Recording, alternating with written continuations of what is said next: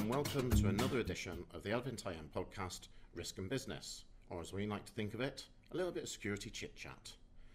I'm delighted to be joined today by Si Pavitt, Head of Cyber Awareness, Behaviour and Culture at the MOD, and recently returned from a glamorous trip to Las Vegas, speaking at the Black Hat conference out there on malicious floor walker interaction. And I'm sure we'll hear more about what that's all about as we get into the conversation. Simon, welcome. Thank you so much. Uh, this is a really interesting conversation. We've been having some good conversations before we've even sat down, so this is going to be a lot of fun. Yeah, as in true podcast uh, format, we've done all of the good content before we sat down to record it. So we'll see if there's anything left in the brains. Oh yeah, no, this is me dry. That was it. Yeah, you, you've had your opportunity to have a conversation. This is it. So, Si and I got together um, a few months ago, actually, after a conversation around sort of behaviours, cultures, um, the, the sort of cyber um, side of understanding people's behaviours and attitudes, belief systems, and, and kind of what makes them tick, and therefore, how does that affect how they interact with us, our businesses, the cyber world, and indeed the crossover between their personal culture when it comes to online behaviors and how that translates into the workspace as well. Yeah, absolutely. I should be honest, th- this is my life's obsession. I love this stuff. And I think you raised a really interesting point. And the first thing that I always kind of like to talk about here is this this kind of delineation between culture and behaviors. Uh, and anyone who knows me is now rolling their eyes because I always talk about this. It's such an important point in, in the, the rhetoric around this work and what we do, we kind of throw around culture, awareness, behaviors, education uh, as interchangeable phrases, but they're not. I think it's really important to consider the fact that, that the uh, culture layer is what we're aspiring to. Okay, we want to see a culture, right? We want to have uh, an organization that autonomously fixes its own problems, that redresses imbalances, that looks for areas where uh, we're out of sync, and then fixes them themselves uh, that thinks right together. So a self-healing culture. Yes, yeah, that's that's the ideal, isn't it? So if you've got someone who uh, is behaving in a way that's insecurely, you want the organization itself to know inherently, not not to be told by external forces like posters or media or conversations, instructions or leadership. You want an organization that knows in amongst itself that's deviant behavior. That's something that doesn't fit us. So then it fixes itself.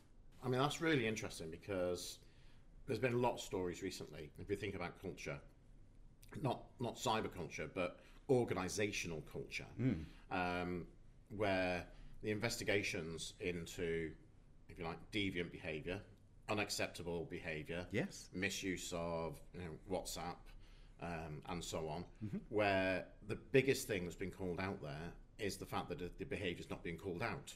Exactly, exactly. And that's the cultural layer right there. It is the organization thinking together. There's an us, right? But what's what's the preceding thing before thinking as an us? Is thinking as a me. Uh, I've got to be able to have my own set of values, my own understanding of the world to demonstrate a set of behaviors in order for them to normalize socially.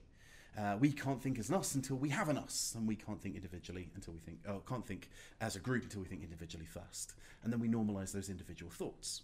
So, really, the focus right now needs to be thinking about what behaviors are deviant. I keep saying the word deviant. I hope you know where I'm coming with that. I don't mean deviant as in dodgy. I, I mean deviant I think, as do, in. I think you do mean deviant as in dodgy. Well, well not necessarily. But not in the way that some people might understand the word deviant exactly dodgy. so i should probably uh, clarify deviant as outside of social norms uh, we all have a, a, set of things that we agree to there's this kind of set of principles that we we just have around us all the time they're so so normal they're invisible uh, that we can spot when someone's behaving a little bit strangely. And that's a constantly fluctuating thing. Culture is, is this constantly moving feast um, and it exists in different circles as well. We can talk about that in a minute.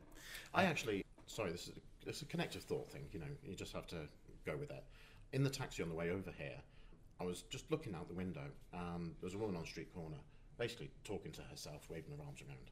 And I thought, you know what, 10 years ago, before the arrival of earbuds, that would have been completely deviant behaviour. That yeah, would have been, yeah. there is somebody over there acting completely out of the norm. Yes. But of course, now with the technology being what it is, if you see somebody on the street corner talking to themselves, your immediate assumption, because we've normalised it, mm-hmm. is they're having a conversation with somebody else, but they might not be. No, no, they might be, but that that's you constructing an image of what you think is normal behavior. You've got a reason to justify that. Uh, and that happens in security culture all the time that we look around and we see things that are normal behaviors and that we justify ourselves. I know we'll probably talk about the, the floor walker work in a minute, but it's all centered on challenge. And for me, I think challenge is one of the most important things we should be aspiring towards. Uh, that right now is the perfect example of normative behavior when we see something that is mm, a little bit uncomfortable, okay? So you, you do see a person walking around waving their arms and Yeah. talking, and you get a little bit closer and you see a lack of earbuds, and you start to think, oh my God, I'm going to get murdered. Your behavior changes, right? Of course, yeah. Yeah, so why doesn't that happen in security? Why, when we see something that makes us feel equally uncomfortable, we know that something's wrong when someone strolls through the building and starts picking up files, do we find it so very hard to go, I'm sorry, what are you doing? Do you, do you think part of that is that we've had 20, possibly even 30 years of people just being told to do as they're told rather than us actually asking people to think for themselves? Uh, and, you know, if, if you look at most organisational security policy will be a set of black and white rules and you do not, I'm going to use the word deviant again, do not deviate from those rules. So heaven forbid that you should think for yourself. Yeah. Uh, we actually did some work with an organisation a few years back, and at the end of the um, week's work, we had their board of directors actually um, wringing their hands because they realised that they had been disciplining staff for doing the right thing because it was in breach of policy. Yes, brilliant. I love it. Uh, a, a major component, without shadow of a doubt. Um, but I think there's a force that goes back further, uh, and it goes back hundreds of years. Okay. Uh, so I should, should introduce. I, I'm also a, a professional social engineer. Uh, I make a portion of my money by breaking into places and stealing things. Uh, most fun you can have is being Legitimately close on. breaking into places and stealing things. Most of the time, legitimately, yes. uh, no, all the time I should be. Yeah, it's always honestly legitimate. Is a, is a white hat burglar. Exactly, white hat burglar. Uh, but if we're looking at forces that influence challenge behavior, not just challenge behavior, but I'm using that as an example of all the behaviors that we're expecting of people. Uh, if I hold the door for you, what are you going to do at the next door for me? Hold it open for Well, you. you've got to, haven't you? That's what behaviourally, that is what manners dictates that you would do that. Perfect. It's in manners, isn't it? It's a social contract that you and I have. Yeah. And we, uh, uh, if you look at the, the, the literature around behavioral economics, we cannot stand having this kind of inequality between us, this this moment where you're in my social debt. You, you will feel this incredible internal power to try and balance that out. Um, but it works the other way too. If we are in a state of social balance, you will do anything you can to not rupture that balance. And calling someone out and saying, uh, you've not got your ID on, or saying you probably shouldn't be plugging that USB stick in, is damaging that balance. So th- this is something that's hardwired into us as humans. That it go- goes back way before the advent of the technology we're talking about today. Yeah. Um, it's, it's, this has got nothing to do with IT. It's got nothing to do with cyber. This is pure human instinct, pure human psychology we're talking Oh, about. I agree entirely. This goes back thousands upon thousands of years from when engaging in pro-social behavior if i give you a bit of the warmth of my fire we're going to be friends you probably aren't going to hurt me as much as you would have if we were enemies. So that's that's where this is all stemming from. We're, we're trying to, to, to remediate risky behaviors in, in the, the security domain uh, en masse. We're trying to fight against evolutionary psychology. We're trying to get people to behave in a slightly different way but to link that back to the culture piece, that all starts with trying to uh, change the way that someone interprets a specific behavior. But uh, is it by that logic? Isn't culture already hardwired? No, culture isn't hardwired because it's flexible. Uh, if we were in a state of hardwired culture, aside from the fact that we would still have, uh, well, we would see no change against some of the more destructive forces in society, racism, sexism, and those things still exist. Absolutely. But we have seen progression over time. There is an evolution of the culture that underpins it. Hmm. But what was the thing that drove the evolution of culture? It was individual behaviors, the way that specific people built relationships with other people. Now, we need to do that, but we need to do that in a way where we're building relationships with technology on an individual basis before we can build on that individual basis of better practices to get to a place where, where culture starts to develop itself. And I'm of the belief that if we focus our attention on genuine risky behaviors, we can start to see culture naturally develop with no attention to it whatsoever. We don't need to try and do cultural change. We need to do behavioral change and watch culture flourish. So basically, we're putting the cart before the horse Definitely. by trying to change culture Yeah. rather than behaviour. So the traditional model says if you develop the right culture, the behaviours will follow. Exactly. But we need to develop the right behaviours, and the culture will follow. and even beyond that, the the the, the uh, research and literature. If you look at the classic Edward T. Hall's model of culture, right, the iceberg, you've got all of this stuff sitting beneath the surface. The the value systems, the, even things like aesthetics, the way that we think looking works. I'm, I'm for those who are listening, obviously, I'm in a polo shirt. Uh, in the nice, glamorous main building in London, I am almost deviant because I, I stand out because of that. That's uh, normative behavior, whereas what we're trying to drive towards is something that normalizes the secure behavior. Yeah. So if I to do that, yeah, if I try and uh, tell everyone that that culturally speaking, polo shirts are okay.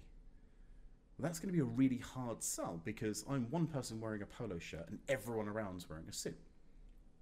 If I get So you're the oddity. I am the oddity. Well, that's the usual, yeah. Um, but if I persuade people one by one to wear a polo shirt to work, and I can use a variety of techniques to do so, uh, but I can persuade a small group of people. Eventually, more people will say, okay, well, this is starting to become a socially acceptable behavior. And then I can drag more people down the line of thinking that way. And eventually, you'll hit critical mass and it will turn over. So even if you're talking about something as abstract as aesthetics, the way that we look, the way to drive is the top of the iceberg, the bit that pokes out of the water. That's that's the behavior because you can only interface with culture through behavior. So we see this both in a positive and a negative way in society generally, don't we? Yeah. Uh, you know, certain behaviours at first appear the oddities, then it gains a critical mass. You know, we, we saw it through COVID, and and you know, there would be extremists, anti-vaxxers, etc. Unless you're an anti-vaxxer, in which case I'm the extremist. Um, but it starts off as a as an abstract concept, and then more people buy into it, and eventually there's a critical mass, and suddenly it's the truth. Yeah. And you know, I, I was I found it fascinating actually through COVID that in the first lockdown, people were coming on to um, video meetings still in a suit, shirt, and tie. and then Well, the top half of one. yes, right? yeah. and then the tie went, Yep. and then the shirt became a polo shirt. And what's really fascinating is actually coming back out of COVID, back to face to face work, there are more people dressed, I suppose what you would just define as smart casual in the workplace than there ever were three years ago. With, without a doubt. Because it's become normalised that we can we can dress this way and still do work. yes. But one person had to change the behavior first. Yeah. There, there were people in any given social group who usually uh, a, a kind of prototypical leader of a group will lower their standards with their dress. And everyone goes, okay, I've got social permission. I'm allowed to do this now. I can take it maybe one notch a little bit further. And it's not a degradation; it's an evolution of that kind of thing. So if we want to if we want to do that in the opposite direction, we want to increase standards. Mm-hmm. Do we start with those people who have got the authority and get them to be the exemplars rather than the mass education of the workforce and expect everybody to up their game from day one? Okay, there's two points here which are really cool, and I don't want to forget one. And I'm guaranteed if we talk about this, I'll go down one rabbit hole and I'll completely forget the other. Right? So I think there's there's a question here of what is authority, uh, absolutely vital, uh, and then the other one's already gone. My God, wish I understood how that worked. Anyway, we'll talk about authority. The uh, authority point we associate authority with pay. Uh, that's that's the Western way of viewing authority. So if you're paid more, you have more authority, right? Yeah.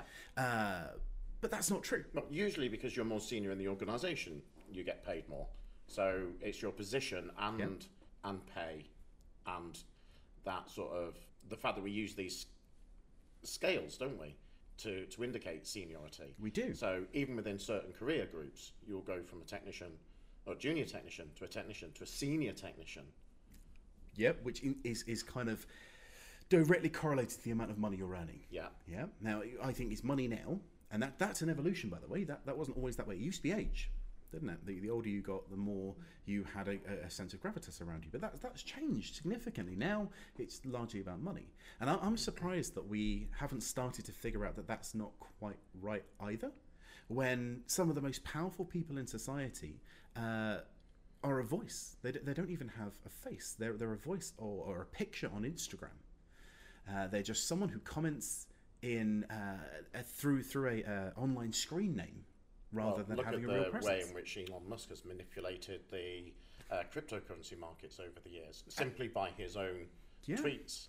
Uh, and and the the um, Ukrainian war, the the uh, do, yeah the Dogecoin bit, which was just fantastic, wasn't it? Arguably one of the most powerful people in the world within his little character limit.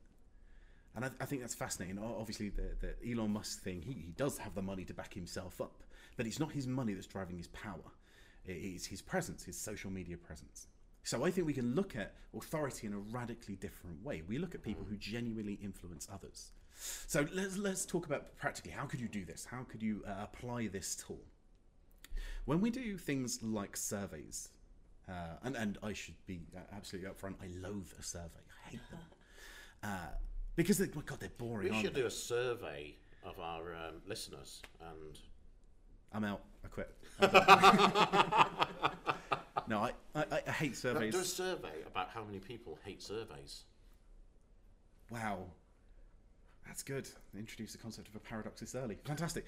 Uh, but uh, yeah, I hate surveys because you're asking someone how they feel about something. We have, as I'm sure most major organisations, companies, government departments do, they ask people questions about your employment and how you feel about your work. And there is one question in it that I love. Every, every year we get the same question. It makes me smile. And it's, are you paid enough? What a thoroughly ridiculous question to ask. How many people say yes? Like, well, all of them. Oh, it's probably not hundred percent. Uh, but but in in our area, you're going to see a mass sway towards. Uh, yeah, I'm not paid enough. I'd like to be paid more because you're, you're giving people autonomy to say, uh, "Would you like more money?" Who says no? Who says I don't want more money? You know. So surveys are, are kind of this this destructive instrument if you use it in the wrong way. If you don't think about how it, it could really have an influence, if you don't think about uh, things like self-report bias, then you kind of wasting your time. You're doing it because other people are doing it. But what we could do is start to consider the questions we put in security surveys or any data capture that we do. And then we could start to consider the way that people perceive their own authority and the authority of those around them. So rather than asking obvious on the nose questions, have you clicked on a phishing email? We could say, who would you uh, be most surprised if they clicked on a phishing email? Okay. Yeah, so we start to identify uh, the social network in any given environment. And when we find those nodes, social nodes of people who are either demonstrating more secure behaviors or that other people have expectations of, because even if you've got the world's most secure person in the office, asking a question like, who would you be most surprised about? They must be a social node as well as a security node. They're, they're visibly present to be secure. So these may not necessarily be identifying people who are, as we've just defined, authority, senior, or with the highest pay. Exactly. But there is a, a social authority Yeah. element to this as well. Yeah, it could be anyone. Anyone in the office is exactly the right person to be instructing or guiding others. You take age out of the equation, you take pay, seniority, none of it matters. We want to know who is the most likely to influence those around them. It's like uh, cybersecurity by social media. I love it. So it, th- this is a, a really interesting way that we can employ um, authority. What do you reckon? I think that's amazing. It's, I've never really thought of it in that concept before. Um, and I guess if I had, then I would now be in a career doing um, psychology rather than cybersecurity. Um, It's good to know I've got a niche. so the two things that I, I raised were authority and education. Ah, there we go. Thank you so much. My God, that's fantastic. You're cueing me back in. You see? Uh, education's a fascinating one because we lean on that quite heavily, don't we? We say that we need to educate people, and I absolutely agree. One of the core components of any given behaviour is psychological capability. Someone needs to know how to do the task and have the mental capability to achieve that task before we can expect them to do so. If I ask, uh, now I'm trying to think of something you'd be unlikely to be able to do, operate an electron microscope, would you be able to do so? Well, as an ex laboratory technician, probably. Yes, fantastic. That was kind of a left field one, but thank you very much. Uh, but you would because you you managed to Oh, biomedical scientists, as they're now referred to. very flash. Yes. Yeah. Yeah. We were talking about euphemization earlier on, weren't we? We were, Uh, but you you gave me a rationalization of why. So you've got the psychological capability or the knowledge to be able to do so.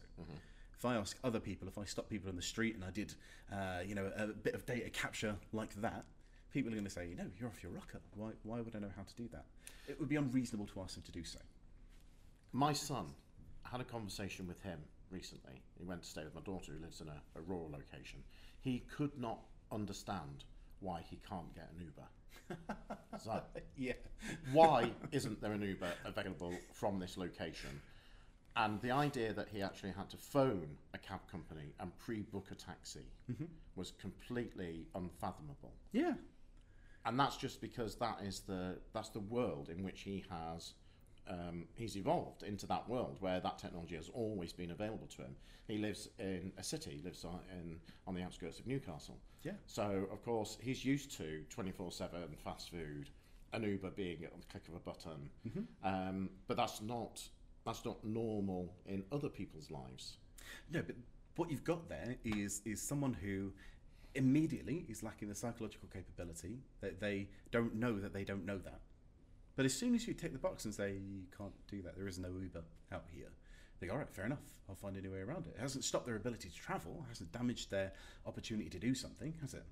Uh, so Well, they- actually, my daughter had to, having to book the taxi for him because he just couldn't get his head around the concept. that's a whole different thing. I really shouldn't be talking about this live on air, but uh, he, he won't listen to my podcast because I'm an oldie.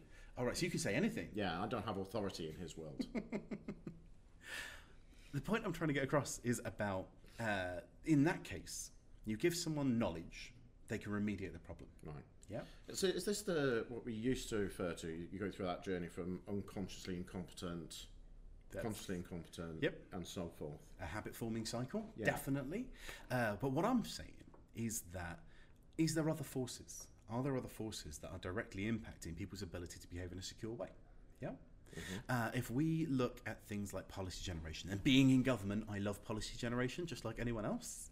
Um, and we make long, winding, interesting, complex policies that cover every eventuality for an organisation of 244,000 people, covering about 3 million people when you consider service families and veterans and cadet forces. Okay, so we're trying to create a book of rules that is for 3 million people.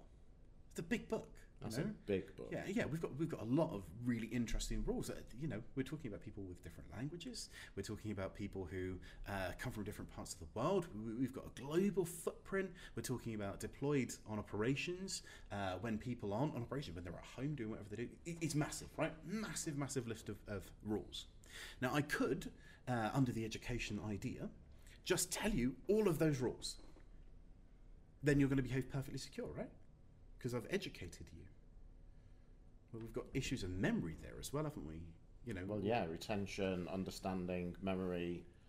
it, it's massive. The, the problem is not as straightforward as just educating someone. It's about tailoring, and you know this. I know you know this better than most. It's about finding the right way to communicate the right information to the right person at the right time. So education isn't just education. Education has to come with an understanding of the people that we're trying to educate, which is why things like online learning that's ubiquitous for everyone doesn't help as much as it perhaps could.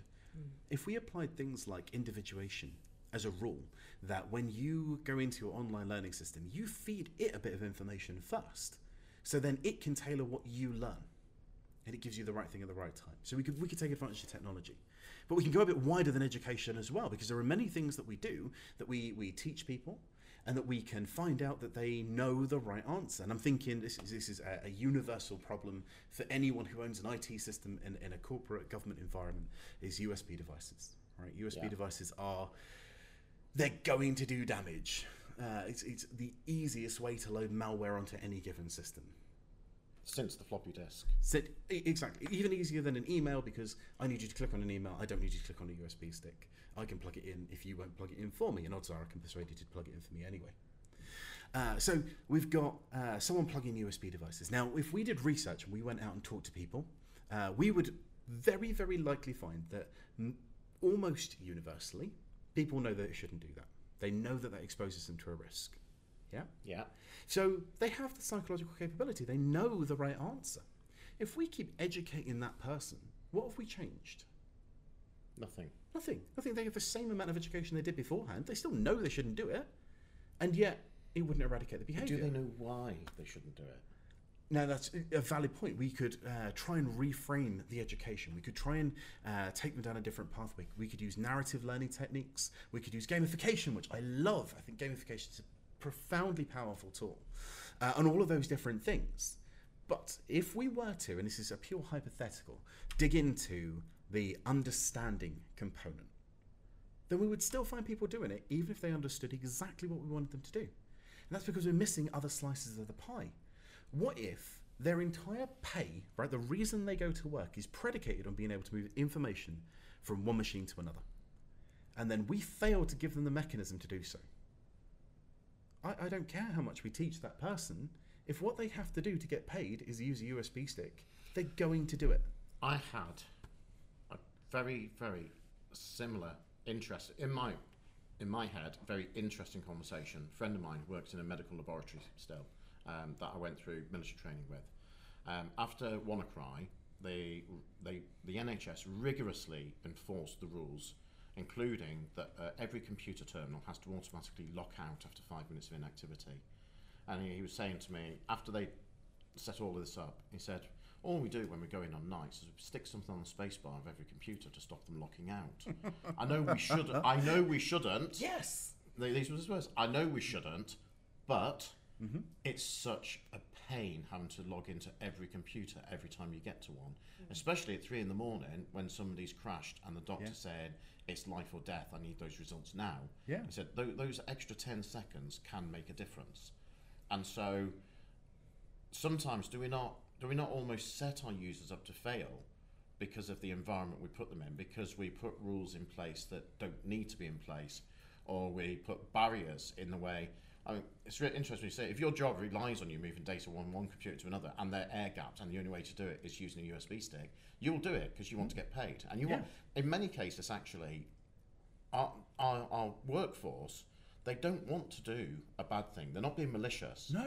And so often the security breach occurs because they're trying to find a way around security controls to do their job. Yeah. Yeah, because we're we're building So were the security. security controls actually designed to achieve an objective in the first place? So if there is an objective that needs to be achieved, then the security control should work to help that outcome Well, look at changing your password every 30 days. more ridiculously. Right, where, but where's that rule come from? Well, I- Why, I- I why do we change our passwords every 30 days? Uh, yeah, it minimises. All right, the thirty days thing massively flexible, isn't it? And there are places that it's three months or six months. Uh, that that I think is is kind of a litmus test of risk appetite. That, that if you're in an organisation that forces you to change your password into uh, you know a twelve character random digit password that you've got to remember on the seven systems and it's done every 30 days they have zero risk appetite. There is no way that they're willing to take any chance because they're afraid that maybe it's exposed on a breach. Uh, but you, you can look at it on a spectrum, can't you? Because I also appreciate the other end of that spectrum being you're given one password that's five characters, and then you can work it for 20 years, and then when you're done, you hand that password over to someone else.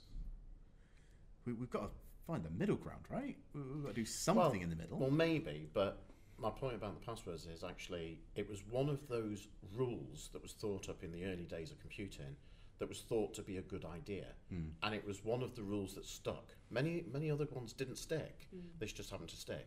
And even GCHQ now say it hmm. is counterintuitive to make people change their passwords all the time Yeah. because over time it degrades their capability to keep thinking up good passwords. Without a doubt. Yeah. And, and so that's the point. Is that sometimes we're following rules because we've always done it that way, not necessarily because those rules make sense, or that in today's environment, as opposed to 30 years ago, hmm. that those rules continue to make sense. I agree. So if we're looking at something that's talking about people's behaviours, right? People, people, what they actually do. What they actually do is always going to trump any strategy or policy that you try to put in place. It's, it's, that's always going to be the way. So by taking the same approach with security and saying, I'm going to look at the behaviours that you carry out and therefore try and make sure that this is going to work with the policy um, and then that will become the culture. because the culture will be what people do. Yes. You don't, you don't make a culture. It's it just if people if so the the example that you just gave with the coming in and putting staplers on everybody's space bar, for instance, that's the culture.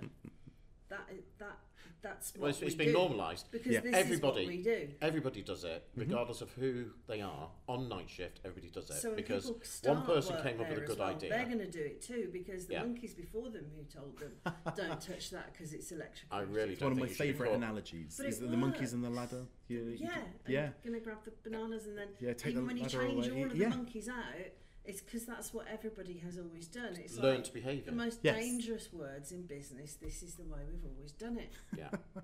And um, it seems to me that in security, it doesn't seem to work any differently. But there's a challenge with that, okay? And something I found with the work over the last couple of years trying to do this in, in defence. Um, it, it's a very grand picture to say that uh, we can design security around behaviours. Security is, without question, going to be an additional burden. Okay, if we lived in an ideal world, we could strip security out and enable behaviors, enable productivity, get people doing what they need to do. So, if that's the ideal world, anything that we do for security is going to increase the burden. So, I think it's really important rather than trying to build security, security already exists in one form or another. We've got to try and find a via media. We, we have to find a way to determine risky behaviors, understand what they are, and then attempt to impact those behaviors. And this is where I'm going. So education is a portion of that, but so is capability. You, you need to have the, the physical assets to be able to do your job. If we've got someone that's moving data using a USB device, great, give them an authorized cheap dipped USB device. If we've got um, someone who needs access to a certain system regularly, working in a hospital, let's find a way to empower that. Maybe we use biometrics. It doesn't take that long to type in. You just use your thumbprint and you're in. Yeah. Or you could use facial recognition, which is kind of built into Microsoft now, so you wouldn't even feel that the, the, the, the kind of friction of that process. So we could lean on that. Yeah. Uh, but there's something even more powerful than those two things, all right? Something that is probably the most powerful force on earth, and that is motivation. Why should I bother? And security always degrades motivation because everything is just another layer of friction. Whatever we're asking people to do, if we want people to challenge one another, well, it's deviating from this kind of, well, I just want everyone to have a nice life and I want to be friends with everyone because that's safe. If we want people to report something, well, now I have to take time out of my day to write a report. Even if it's two words, bad thing happened, or whatever, it doesn't really matter. It's still a friction, a friction that wasn't there before. In, so in some cases, actually, I think it's even worse than that because um, people are expected to report when nothing has happened. near misses. Yeah, yeah, exactly. Uh, m- my original. And I mean, there, there is a place for near miss reporting. Yeah. In, in if it's done well and if it's in a known blame culture and it gives us a so what at the end of it. Yep. But if we're just ticking a box because that's what we're meant to be doing now, Mm-hmm. then it's a pointless exercise. And people see that it's a pointless exercise. And one of the things I hear a lot in organisations around near miss reporting is we, we, we do these reports, but we've no idea what happens to them. and we don't see anything as a result of it. So, of course, their motivation is degraded because Yeah. now they feel like they're on a treadmill. Yeah, yeah, exactly. And I think the same is true with reporting. For, forget near miss, which is massively problematic. Uh, you look at parallel industries, the aviation industry, space industry, nuclear. Near miss reporting is so hard to get people to do well. Because I mean, when someone's fallen down a hole, you have to tell someone about it. That's that's you know they, they're still down the hole. Get them out of the hole. Uh, but when they nearly fell down the hole, well, we don't have to tell anyone about it. It's now my own volition to do that. Yeah. Uh, but motivation is still the factor. Why, why should I want to do that? You, you alluded to earlier on with, with, with education. We can tell people the right answer, or we can tell people why the right answer exists. That's a really important factor. But motivation can come from a ton of different directions. We, we can try and tweak people's motivation by getting them invested in something. And that's why I think gamification is really powerful. Outside of the education arena, we can give people a gamified, a dual reality of, of where they are right now. Uh, whatever they're doing, we can add a gamification layer on top. If we're asking them to, uh, for example, phishing exercises, okay, I, I um, yeah, but have a love-hate relationship with phishing exercises. I don't want to seem just negative, all right. Phishing exercises do have a place, without a shadow of a doubt. Uh, it's just right now they're in the wrong place. My, my challenge with a lot of phishing exercises is that they're then used as an opportunity to beat up the staff. See, you, you mentioned blame rather already, and rather than a, a learning opportunity. Yeah. And very few organisations after they've run a phishing exercise, we'll go and spend time with staff who have interacted with the, Yep. the phishing email and ask them the why. Yeah, yeah. What were you doing at the point at which you interacted with this? What was the environment like? Were Yeah. you distracted? You know, um, was there a lot of background noise? Was it was it straight after you came back from lunch or first thing in the morning? Actually, we get more from that conversation than we do from just the exercise alone. Without a doubt. and absolutely think about where we've been for the last couple of years. The amount of pressure that people have been under. Yeah. You know, move their work environment. You know, they may not necessarily want to be working from home. They may be working on their bed or on their sofa. Or Yep. Members of their family might be seriously ill or Mhm. have died. Oh, they- You know, the Children in the really- background, walking in and out of your Skype meeting. Really yeah. stressful. without a doubt. Stressful. And all your cues are shifted as well. So even if you were particularly competent at doing that So in one setting, important. without, yeah, fundamentally important. Well, we, Context what really- COVID did was it fundamentally shifted your your competency framework because you took people who you know, for years they'd had this structure. They got up, they went to work, they did their work, they went home, they had a commute that was a break in thinking between work and home, and suddenly work and home are the same place, the same environment, and there's a whole new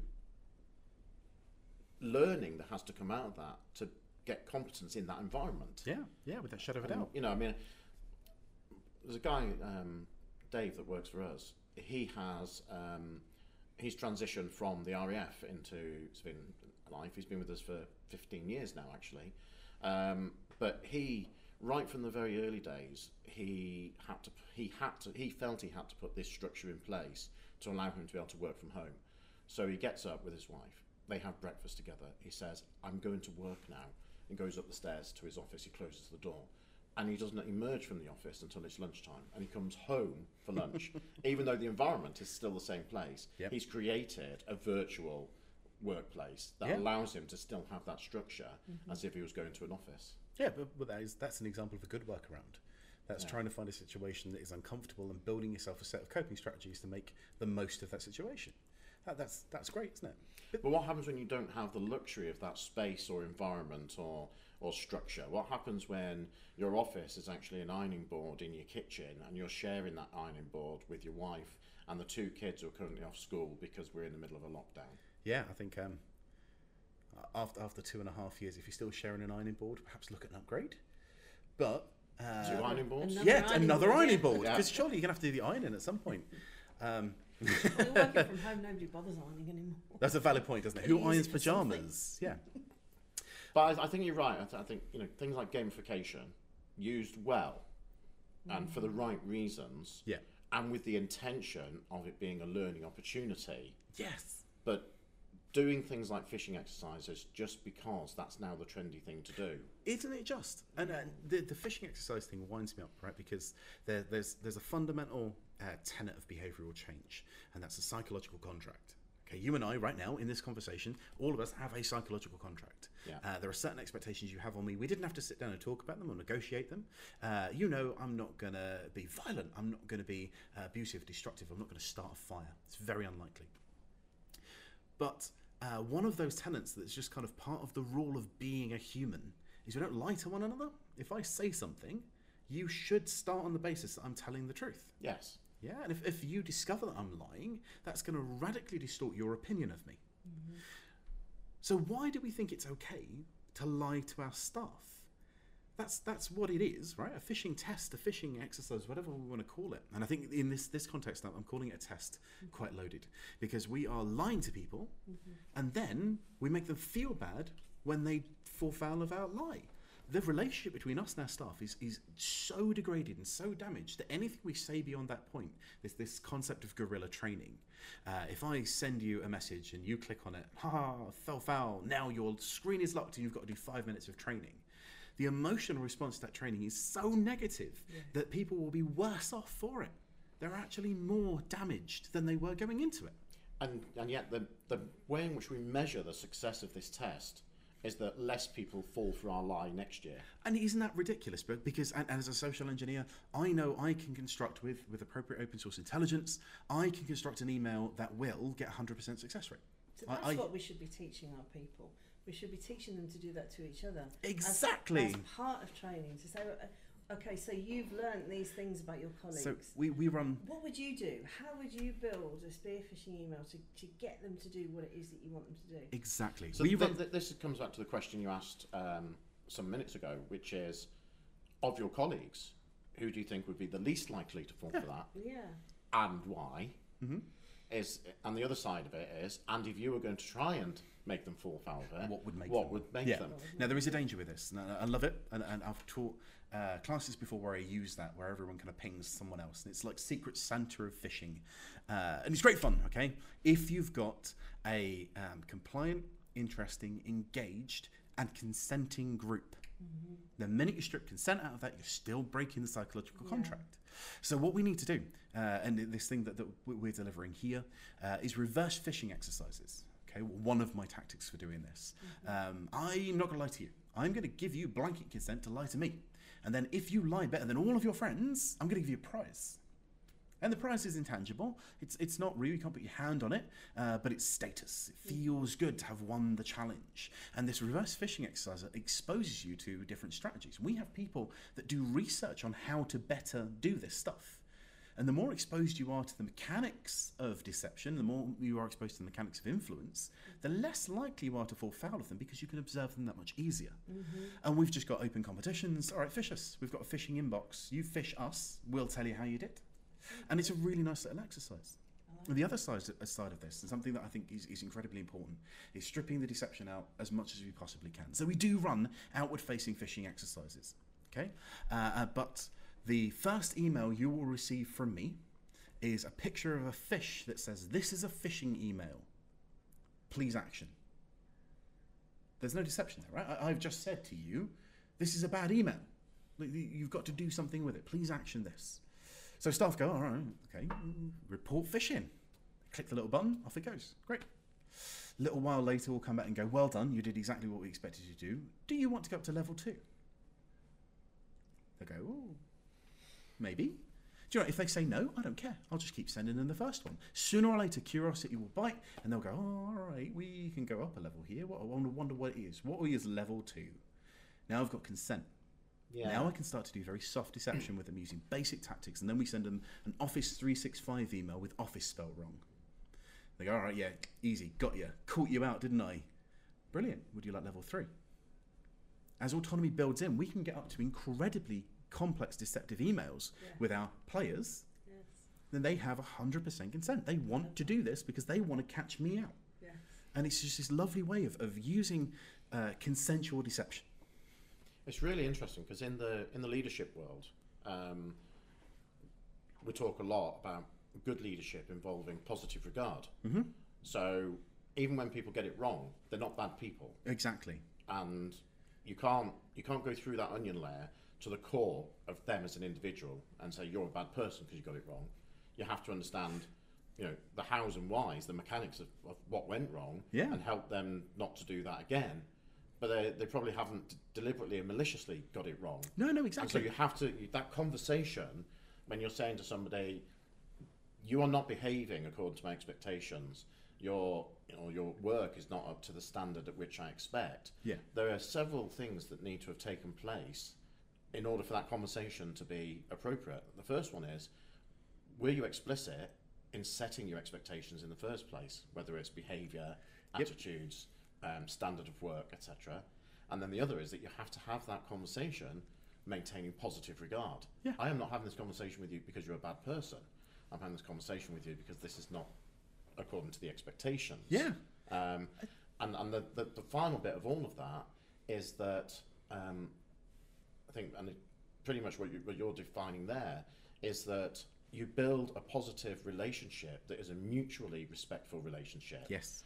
because you're not you're not lying to there's no deception you're not lying to people you're not trying to trick them you're making them part of the gamification Yeah. with their consent and through that um, consent I love the idea of the eventually okay what is level two the curiosity they're actually pulling them into the game Yep. through their own volition rather than forcing them to play, to take part Exactly. A- another major theme that we should be considering if we're trying to intervene with behaviour is autonomy. And I talk about autonomy quite a lot. Uh, no one should be forced to do something they don't want to do. So it, it's our job to try and influence secure behavior to figure out a way to make it something you want to do. Now, this is adjacent to motivation. Motivation is finding the kernel of what motivates you, what drives you. Do we go for intrinsic or extrinsic motivations? Do we find something that is relevant for you? Do we give you incentivization? Whereas autonomy is giving you the freedom to say, actually, do you know what? No, I don't want to do that. How, how can we empower people as much as possible that they can retain their own autonomy in every secure decision? Now, sometimes that might be separation of duties. We might be trying to wrap a process around something that helps free people up more effectively. Sometimes it might be environmental design. How do I flow you through an environment where your autonomy still feels like it's intact? Uh, honestly, this is like a bottomless pit of things that you It could is. do It's like- it's that's like- so untapped. It's like being taken through IKEA. Yes, IKEA, you feel a There degree is- of autonomy. There is no Whereas there is autonomy. no There is no autonomy. autonomy in the route through IKEA. All routes through IKEA lead to meatballs. It is as simple as that. but people still go in there because they feel they have a degree of autonomy, even Yeah. though they they go in with this this kind of like you know everyone knows the route through IKEA, right? And everyone knows you're going to end up with meatballs. Not even sure why, but you do end up with meatballs on your plate, thinking I don't really like them, but I'll have them anyway. you still have the freedom to move around that. And the, the environmental designers, uh, there, there's a whole field of behavioral economics and behavioral science that's focused on designing environments to help facilitate consumerism. Honestly, fascinates me. Uh, but IKEA is one of those beautiful examples where you have alternate paths. You can go, you can either go through the model home or you can go down the quick route. That's that's injecting sense of autonomy. That's allowing you to pretend that you were in control, but you weren't. Yeah. I, th- I think you know there's, there's an element here of nudge theory coming into play, isn't there? Yes, yeah, there is. I think one of the most powerful aspects of nudge is how you approach intervention. So intervention does not have to be uh, on or off. Yep, and I- Yeah. I think the, the proponents of nudge uh, tend to lean into this concept much better. That we just need to make someone slightly more secure than they were yesterday, rather than I'm going to try and patch human vulnerability because that's impossible. It's never ever going to happen. Uh, and I love that aspect of it. I, I I think nudge occasionally gets overused as a panacea. It, it isn't. Uh, Well, as as with many many things, no one thing is the um, the panacea. What, you mean like agile? cyber amulet.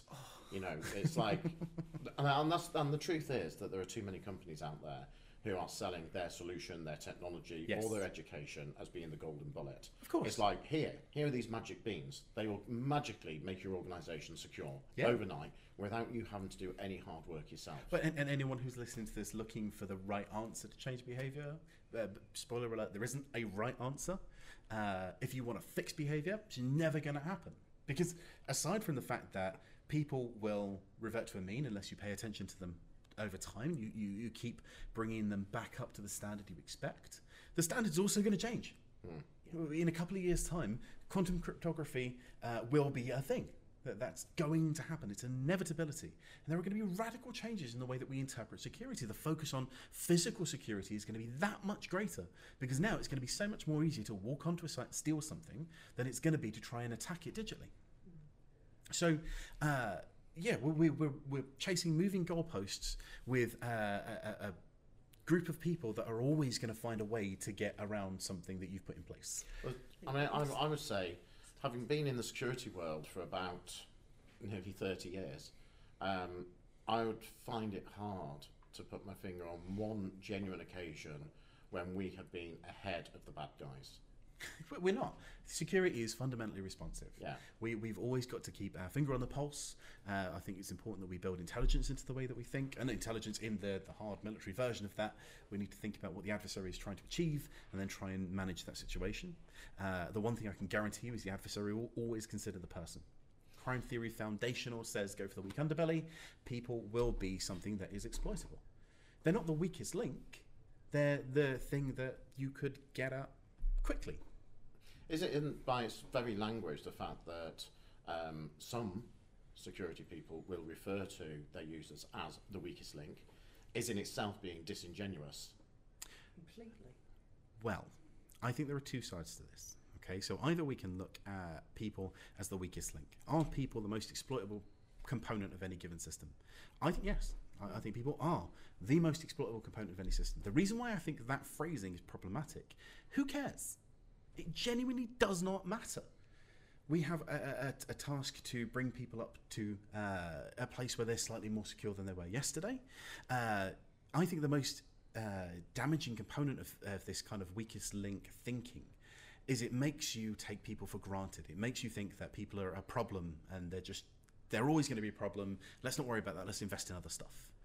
But that, that's the Well, language that's that is what's used. But that is It the is. language that's, That's being exactly used all the time. happened. The users are the problem. We hear IT. PEBCAK. We hear people in the IT industry referring to their own users as the stupid user. Well, look, do you know that I'm interested, right? This is, this is good fun. Little game, right? I love gamification. uh, do you know what picnic is? Have you heard of picnic? I have, but I, off I, top of IT I slang. can't. Problem in chair, not in. That's it, computer. Yeah. Uh, yeah, the problem is with the interface between the keyboard and the. There we go. Yeah. That's good. Uh, what, what other ones have we got? We've got uh, oh, uh, an ID ten issue. ID ten T. Beg your pardon. If you spell it out, it spells idiot. Yes, Yeah. yeah. Uh, layer eight. That, Very so I, I worked. One of my first IT jobs was working on a help desk, and you would see all of these, Yeah. all of these Of course things you being do. put in the notes. because that's normative rhetoric. That's what people talk about. This, this is what I mean. That the the um, ontological worldview that people are vulnerable, absolutely true. Using that ontology is dangerous. Yeah. Hmm. Because it, it just stops you interfacing with people and, and trying to make people slightly more secure. And that's why there's a world of difference between considering people to be your weakest link and considering people to be, you know, the most malleable, you know, way in, if you like. There's, the, they're two completely different things in my mind. Isn't it fascinating that it's really hard to try and fa- phrase the inversion well? Mm. That people are your strongest asset. No, that's not true at all.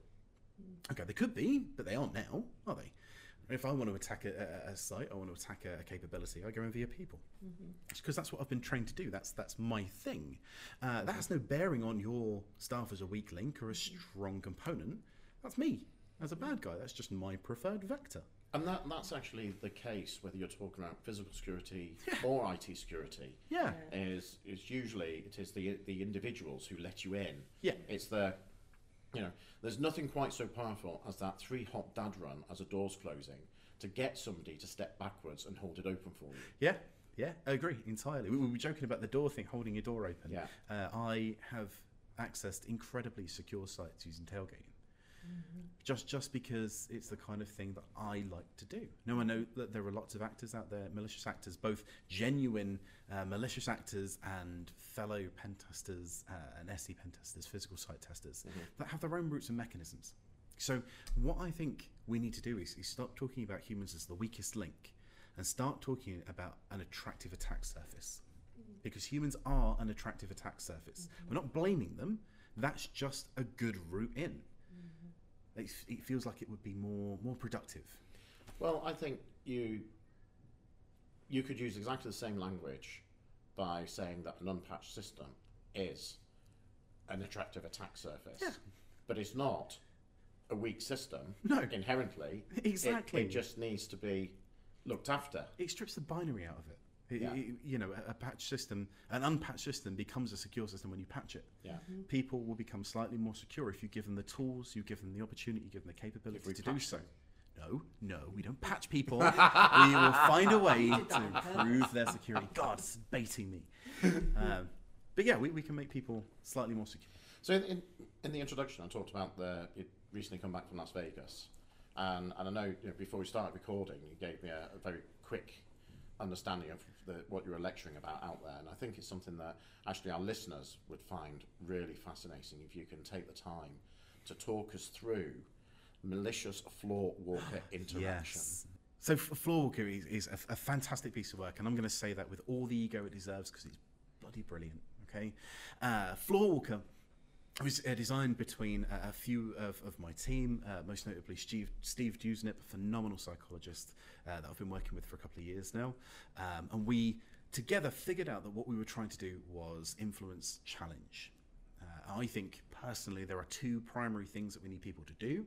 Um, take a step back, education. We tend to uh, take people as cyber aware or not cyber aware, and there's actually quite a lot of stuff that goes into cyber aware. We could strip that right back actually. If we just made everyone challenge that which they didn't like, and then report anything that they didn't like, we would be a much more secure organization. We don't need to do more than that. They've got to have some understanding in order to know those things.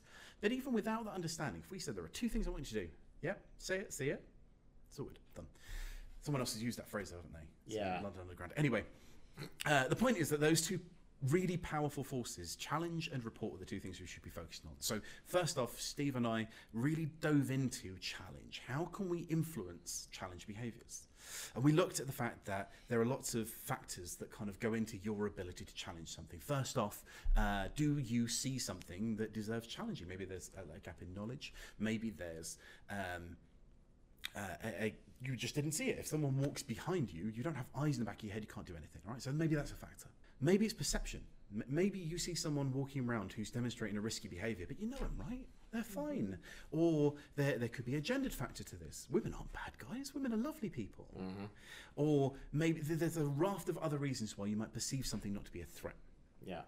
valid reason. Mm-hmm. Uh, and then we've got one that, all right, imagine you do interpret something as a threat.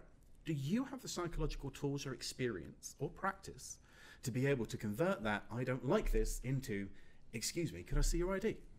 No. Now, what we thought is, is through our, our pen testing experience, uh, it is fascinating how many places we go to, we walk around, and we see people, uh, heads pop up, see the eyebrow furrow a little bit, and then they go back to work. Okay, they've seen us. They are in that last category. They have noticed us because they Yeah. wouldn't pop up otherwise. They know we're a threat or their brow wouldn't furrow, but they just don't have that last mile.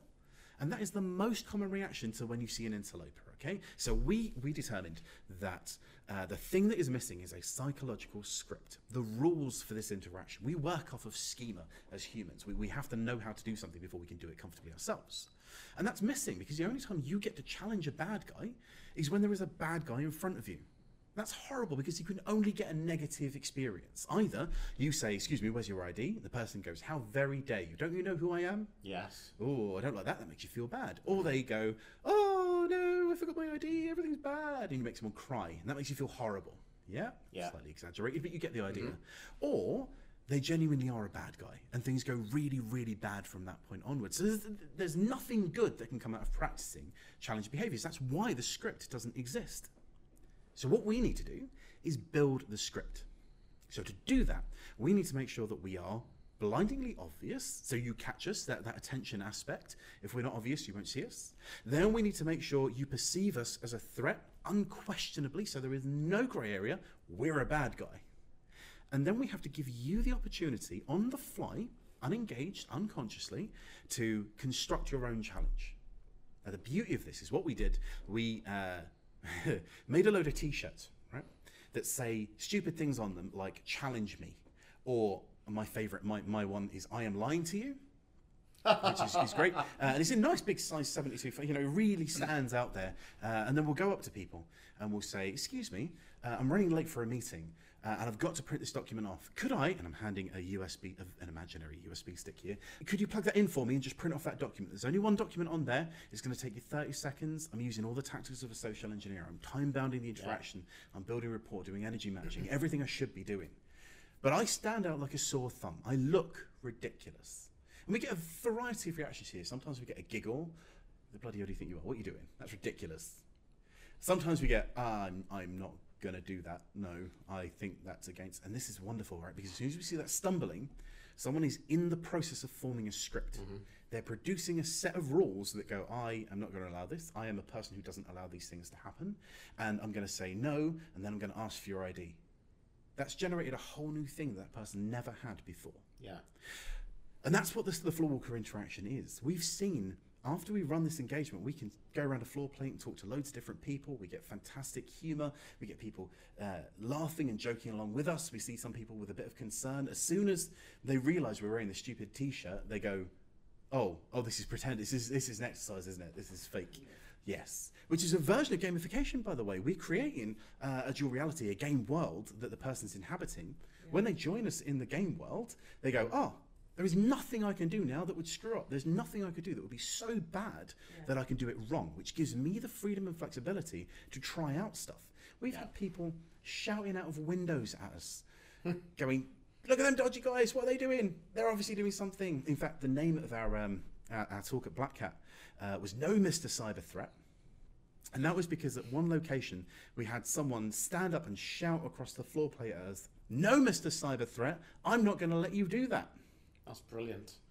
I think we've brought every person on that floor Yeah. plate into this exercise. Every single person around now knows that A, how to do a challenge. Admittedly, that's not the prototype for it. The prototype is the permission, the fact that you can do that. And then we've had a role model talking about authority earlier on. Everyone in that room now knows exactly who the authoritative figure is and what they would do.